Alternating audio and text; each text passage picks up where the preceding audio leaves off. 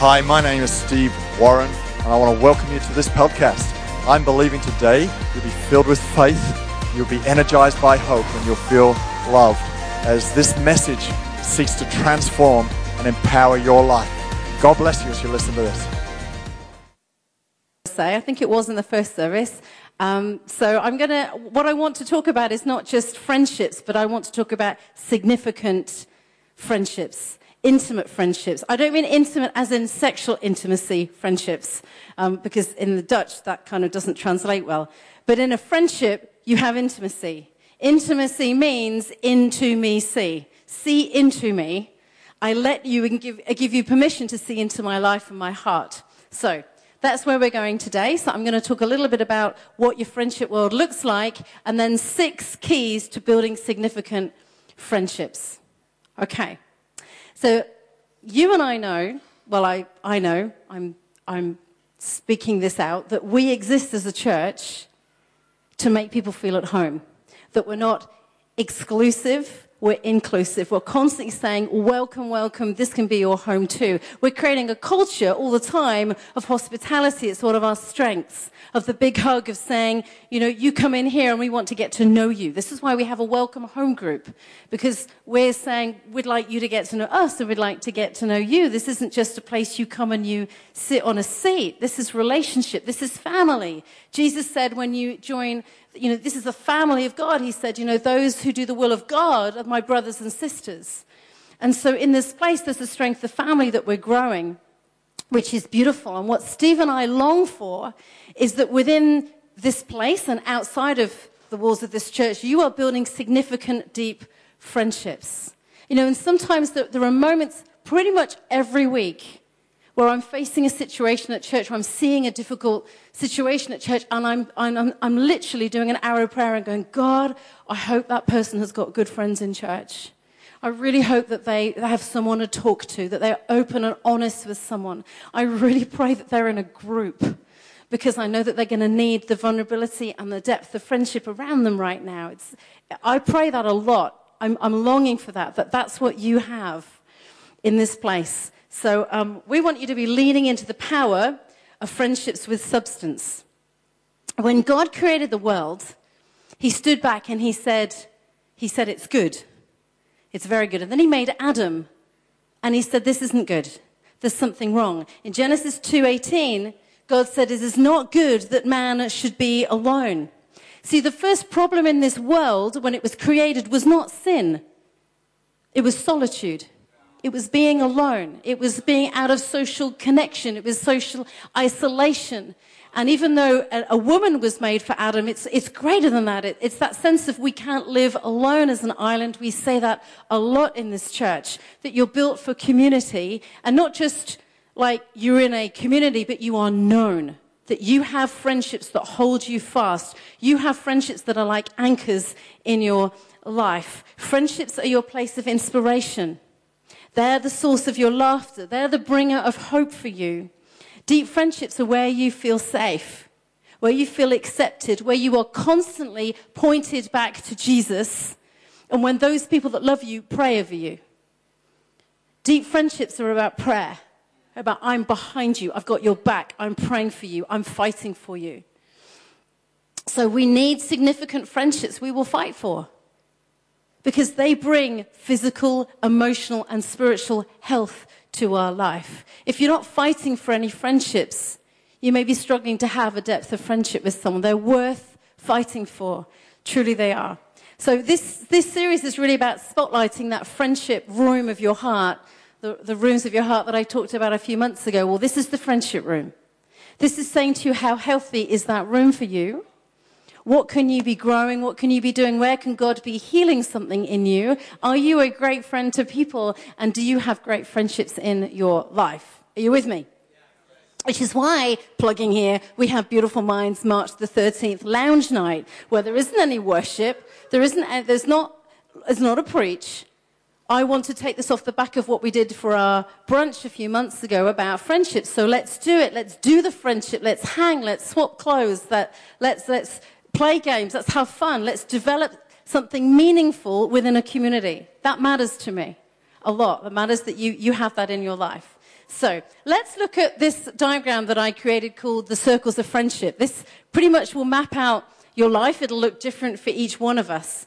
Um, but I call it the circles of friendship. That you are in the middle, that's you, and then around you are different concentric circles. The first one being, and the second one being, those are the two we're looking at today, kind of close depth of friendship, something meaningful. So you're only probably going to have in your life maybe two to five close friends at any one time. You know, some people talk about, I have so many close friends, and like, wow, it can make you feel a bit insecure. But really, honestly, people, when I discuss what close friendship looks like, you're only going to have a few, and that's okay. It's meant to be that way. Not everyone is supposed to see right into your wells, and not everyone you're going to click with. Having close, this kind of closeness, these friends are the friends where you have a real chemistry and a click. Okay? These friends you feel very, very valued because they accept you, you feel safe, they sharpen you, they're loyal, they are there for you. They are going to be the first people, if you're in a crisis, you're going to go to them. You're not even going to think. I said that to Steve last night. I said, Who would we call in a crisis? Who would we really call in a crisis? First two names came up. We both agreed we'd do that because we just felt they were the ones. We just, we, we instinctively knew. So um, they're, they're them. They can be family, they can be family members as well. Like sometimes you got a brother or a sister or a cousin and they become really, really good friends to you. They're your most trusted people. But as a believer in Jesus, in that close circle, you have to have Jesus friends. You have to have Jesus friends because your life is about going true north. That's what I said when I preached the other week. We're going, we're going in a direction, we're following Jesus. You've got to have friends around you that will take you true north, that will speak to you and say, hey, th- remember where you're going. Remember where you're going. You know, I, I, read this quote a while ago that says, A good friend knows the song or the rap, if you're my son Ben, because he raps, um, or he likes rapping, or he likes, I hear a lot of rapping in the house.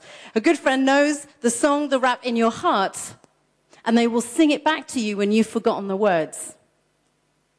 You have a song on your heart. You have, you have a purpose and a drive, and, and you've got a calling on your life. And a good friend when you've forgotten it, when you're going through a crisis, when you're going through pressures, when, you, when you've gone through heartache, a good friend will take hold of you and sing back to you the song on your heart.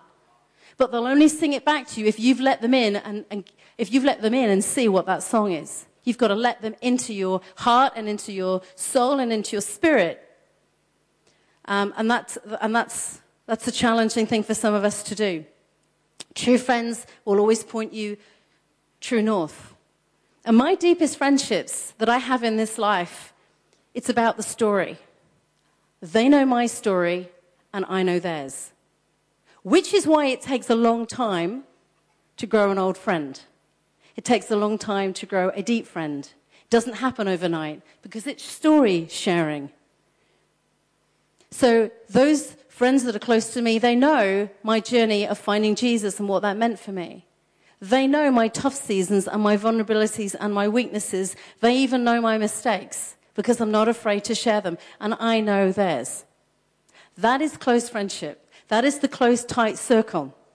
And then you've got brotherhood and sisterhood.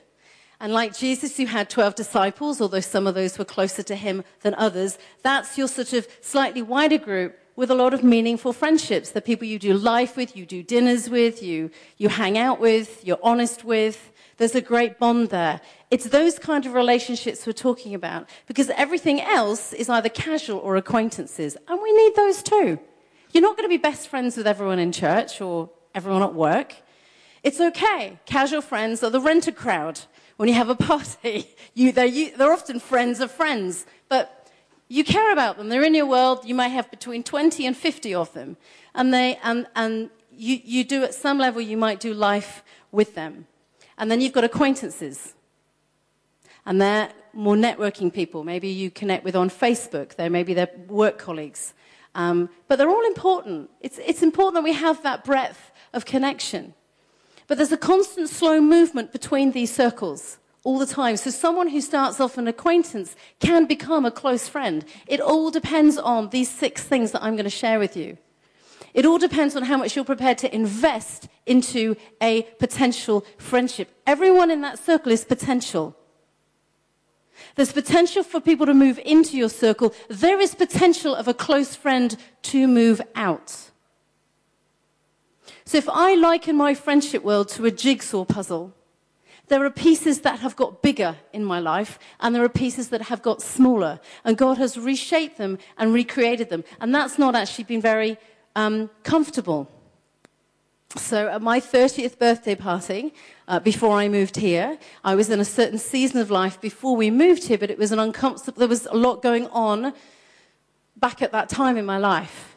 And I sat with these 10 friends, and I, am a speech woman, so I like to give speeches, and I was thanking them because I wanted them to know at this stage of my life, some of them had been very praying for me to have children, and we'd seen that breakthrough, and they were very precious people to me. And I, and, I, and I thanked them all. But within two years, two of those women were the only ones standing. One of them was my sister, so she had no choice. and I love her dearly. And there was one more. Every single one of them is not even part of my world anymore. And I had to choose do I continue? And that was, that was a painful process. And I've had to work a journey of the heart many times because I've been betrayed of, of, of, of, reshaping my heart and saying, God, I will still choose to allow people in.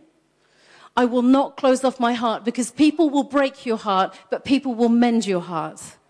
And so we have to allow and create space all the time for people to come in. So that's the shape, oh, that was gone. That's the shape of your world. So we're looking at close friendships here. What are six keys to build intimacy, meaning, depth, significance in friendship? So we're talking about moving beyond the superficial to something of substance.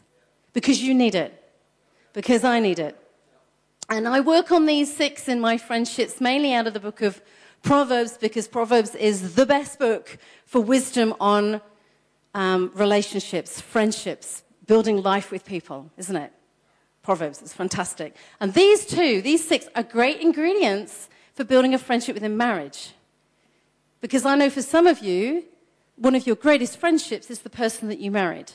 But it takes long term, we've been married 27 years this year, it takes working on these principles, these values all the time, talking about them and reflecting on them and saying, are these central in our marriage? Because your marriage needs to have a good friendship in the middle of it.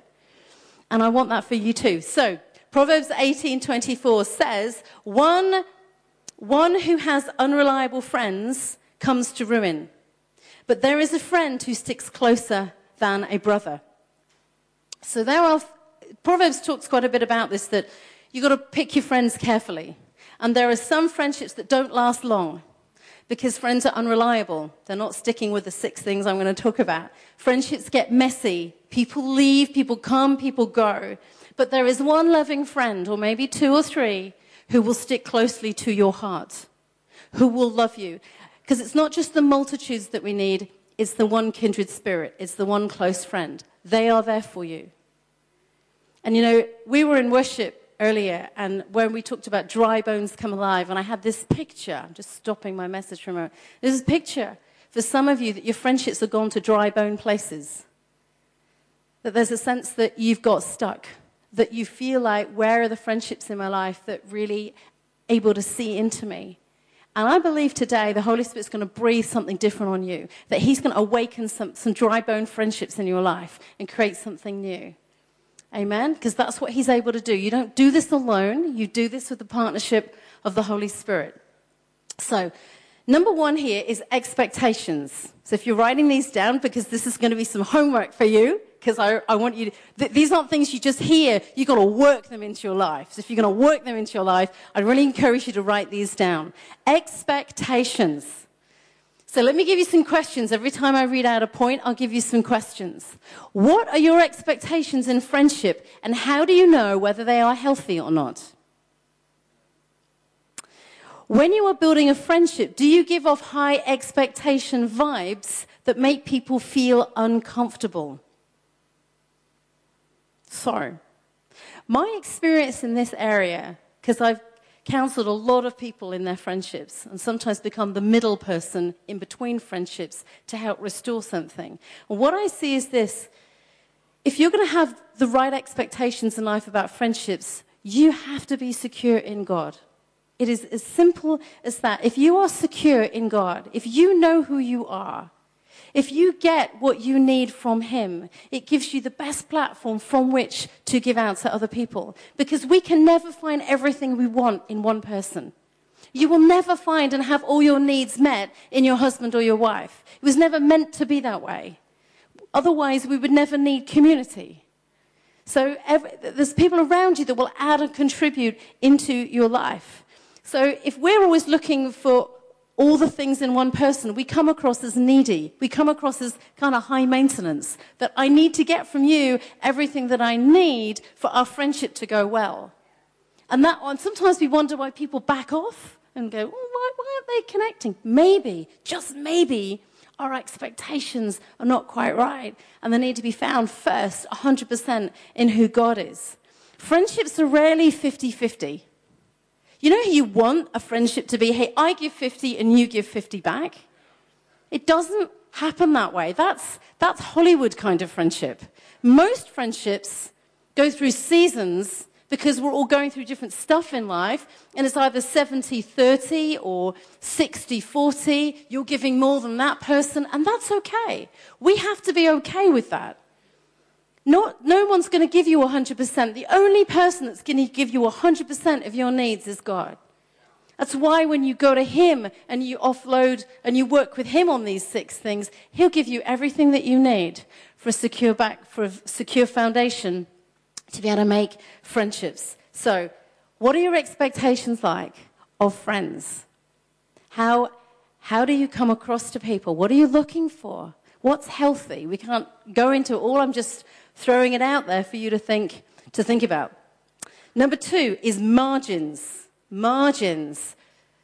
How much space do you have in your week to build friendships?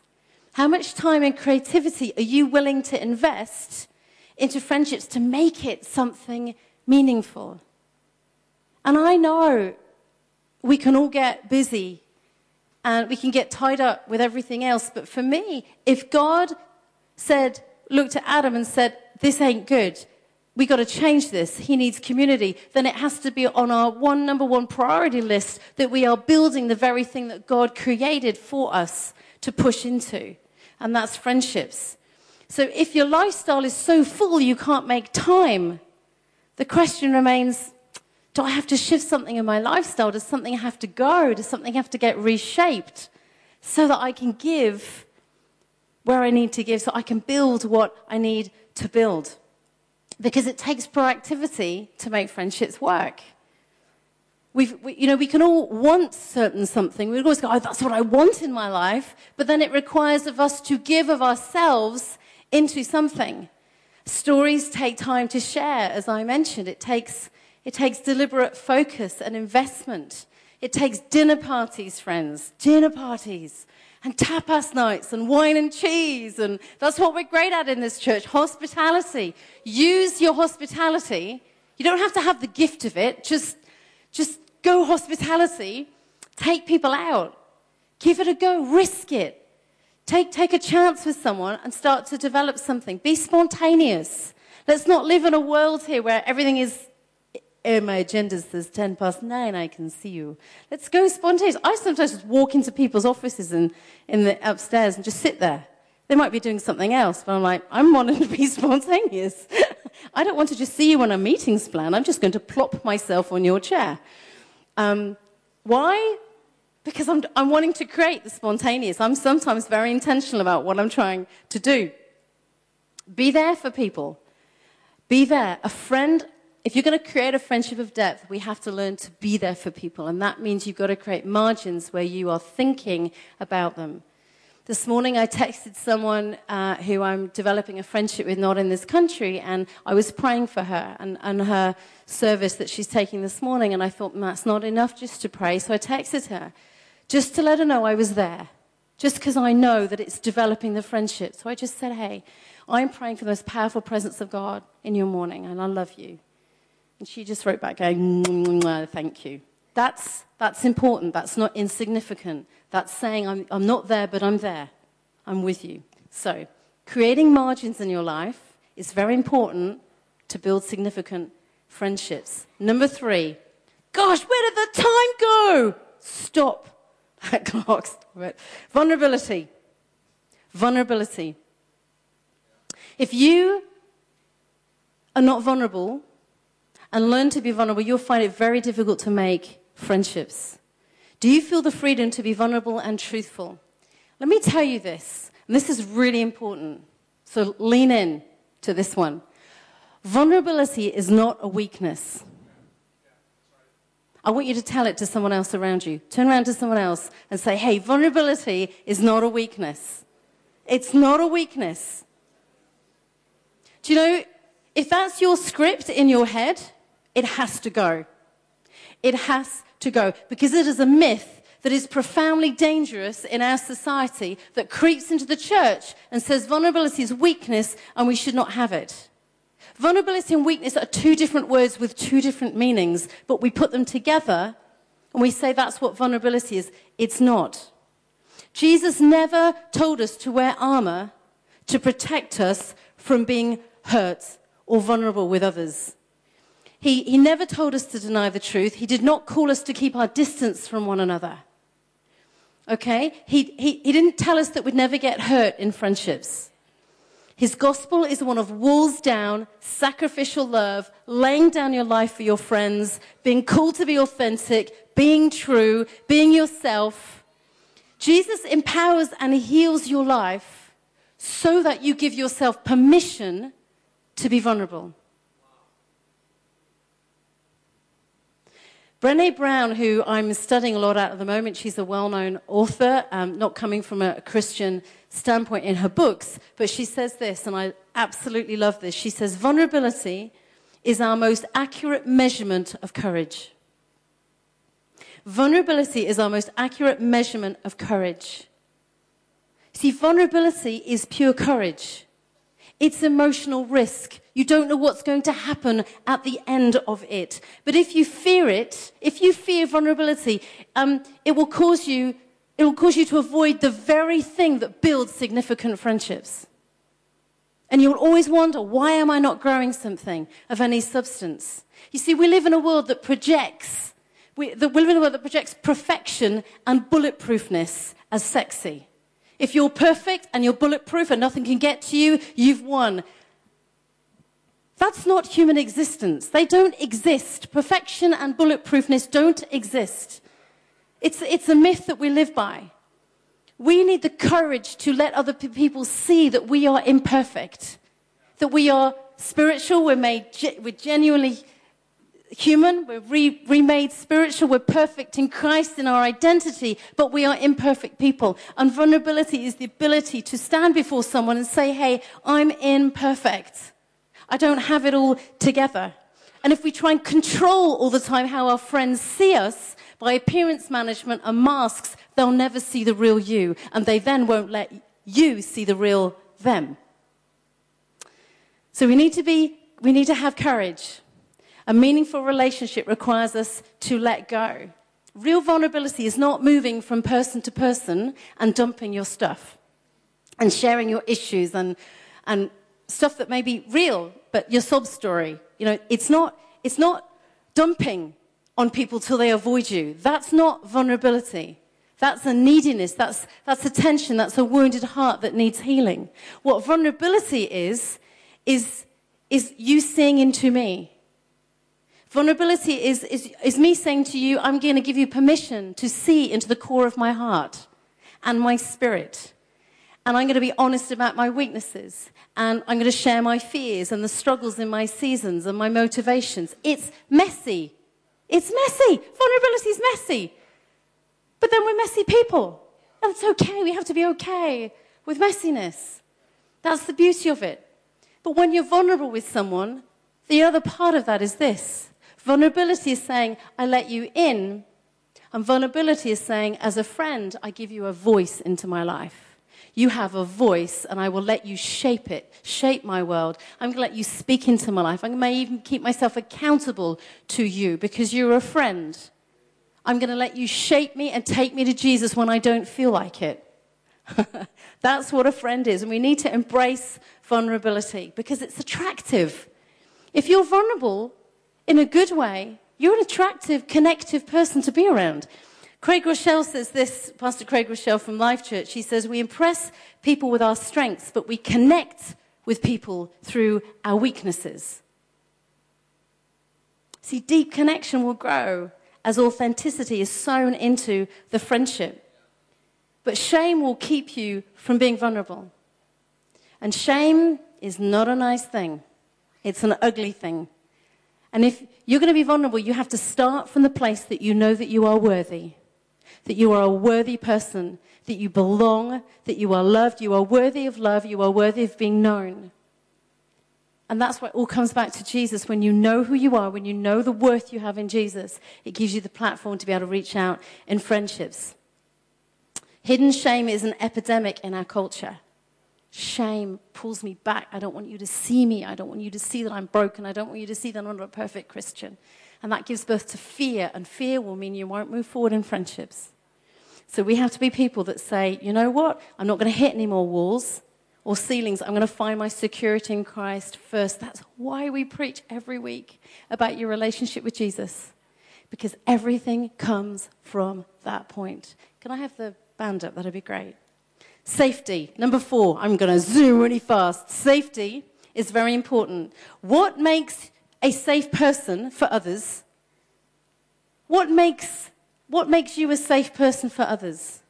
And what might need to be reshaped in you so that you can be that person?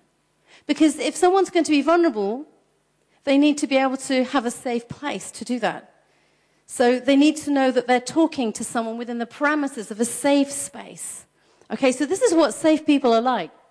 Safe people encourage others to be honest and authentic because they go first. If you're vulnerable first, you create a safe place. That's why when I'm preaching, I'm always going at the top of my list of things I'm focusing on when I preach. I'm going, Lisby, am I being vulnerable? Because if I'm not going first, I'm not going to create a connection with you. So that, that's a hard job for me because I have to work where can I be vulnerable and where should I not? Um, sometimes I'll cry, sometimes I'll just be, you know, not often, but there are moments I get, I feel it because I'm vulnerable in it. It's not a weakness, it's a strength. That was a good moment, thank you. Safe people understand grace, so they give it away to their friends. Safe people don't try and fix a friend, they share when they share their vulnerabilities. That, that's true in marriage too, right? Safe people don't jump into judgment and wrong conclusions. Safe people embrace their friends and lean in to listen. Safe people will lovingly take their friends to Jesus even when their friends don't want to hear it. Safe friends don't criticize others and they don't criticize the church. Safe friends are planted in the house of God. They're not butterflies. They're not moving around from church to church because that's not safe to make a friendship with someone like that. They want to go, I, know, I need to know that you're planted in the house of God and you're with us, you're for us. Safe people love their friends with God's love. Safe people admit when they've blown it and they're wrong. Safe people forgive and let go and build bridges. Safe people are those who regard the friendship more important than their opinion. That's a safe person. How are you going on that score? What does that look like for you? I wrote this and wrote, that's challenging, but I want to be that person. What, God, what does it mean for me? What do I have to do? Where do I have to get on my knees? Where do I have to repent? Where do I have to change my mindset? Where do I need to see myself differently to be that person? It's so important because when you're a safe person, you breed trust. And trust is the major ingredient in any core, deep friendship. Sometimes you have to ask yourself is this person safe for me to talk to? Not everyone in your life will have a front row seat like this. Not everyone will be that close to you. Some people are not safe enough for you to talk to, and they'll, they'll live on the balcony of your life and they'll watch you from a distance the people on the front row that see you closest, You've got to know that they're healthy people. That's why it's so good to have relationships where there's Jesus in the middle. Because it brings a sense of, right, I know that you're connected to God. And I know that you're safe. I know that you're finding your own healing, not from me, but you're finding it from God. Got to be okay with that. Number five is having fun. Can I let my hair down? And can I find a mutual place of laughter? Because that's the key ingredient of deep friendship. That you laugh at nothing, that you laugh at everything, that you make crazy memories that will last a lifetime. You know, I took Monique Yarkes with me a couple of years ago to Every Woman in Sydney. And, and, and for different reasons, I took her, but I knew we'd go on an adventure together. And we had such fun making memories. And we were one night in a hotel room and, and we had these beds across the room and we just started laughing for half an hour about absolutely nothing till I ached. I can't remember the last time I ached like that in my stomach. It was so funny. But you know, the reason we could do that is we had spent years building vulnerability, trust, security to the point where it didn't matter how she saw me and I saw her because we had worked on it over years so you can have a lot of fun. I don't take myself too seriously anymore. I used to. But you can't afford to. If you're an intense person, hang around people that aren't intense. Laugh at yourself. You gotta laugh at yourself. Because that's what creates you to be fun. And if you're not sanguine, it's not, it's not about being sanguine, it's about, it's about knowing the power of letting go and enjoying life.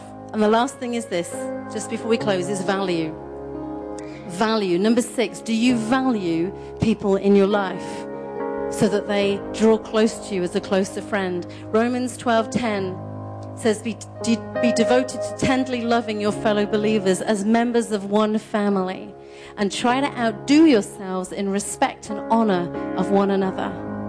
Outdo yourselves. You know, when, when we, let me, hear, let me hear, hear me here. When we honor someone, when we celebrate someone, we should all be standing. Come on, I know it's the front row, and I said this in the first service. When we honor someone, take the scripture, outdo yourself. Outdo yourself with love and honor. It doesn't outdo ourselves to keep staying sitting down. It's vulnerable to stand up. Why am I standing up to celebrate someone? Word of God says, outdo it. Go the extra mile, third mile, fourth mile to make people feel they're celebrated and loved. Let's all get up. Let's all go, hey, we're with you. We're for you takes the humility to do that. But humility is beautiful. So, do we demonstrate how much our closest friends mean to us? What do we do? do we, are we interested in people? Are we asking questions? Are we celebrating people whenever we can? Are we, are we, are we sending birthday wishes and cards and love when there's no reason to? Are we working out how they love to be loved and giving them their love language? Do we know them well enough to know what kind of gift is going to make them go, oh, that's amazing. You know that I love that. Sipka took Steve out yesterday. I keep mentioning you. He took Steve out for a late birthday present and took him coffee tasting. And I said, that's because Sipka knows what you like. It's just so lovely. Spent three hours coffee tasting getting, getting, getting educated. We've got to verbalize why people mean things to us. It's not enough to think it, we have to say it. We have to speak it. We have to honor people in as many ways as we can. Because when you're someone who honors people truly, and you're not afraid of lifting up people, you're an attractive person to be around. And people go, I want a friend like that. You have to become the friend that you want. You have to become the partner that you want to marry. You have to be what you think they're looking for. You have to be the best you. So I want to encourage you to take these six things, to take them to your heart, to work on them, to get before God with them and say, God, do something new in me with this. Reshape me, recreate me, recreate my friendships to make them deeper. You deserve them. You need them. We all need them. So, why don't we stand up together just in this moment and let God in on this? Because I know that for some people, this is an uncomfortable message, actually. For some, it's you're, you're, you're thankful, you're grateful. You're like, yeah, I've got those people in my life. But for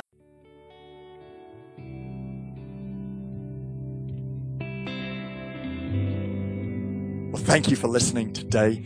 I want to take a few more moments of your time Because it may be today you realize that you need to get your relationship right with Jesus Christ.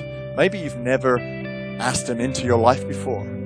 Or maybe for some reason you've been, you've been moving away from Him. And today I want to invite you to come back to Him. Or it may be that you're just not sure you're going to heaven. And so I want to lead you in a prayer right now, and I would really love for you to say this prayer with me. And then, straight after this prayer, I would love you to do something for me. But hey, let's pray right now. Dear God, I thank you for Jesus. I thank you that He died for me. I ask that you would forgive me. I turn away from my past and I give you my life. Come and live in me. I thank you that today I am saved. In Jesus' name, amen. So if you prayed that prayer, today the Holy Spirit has done something in your life. And so I want you to tell us about it. I want you to email info at c3amsterdam.nl and let us know you've made this decision and let us have your address because I'd love to send you a book that will help you make this decision really strong and become a follower of Jesus. And we'll also be able to help you get planted in a church near you. God bless you.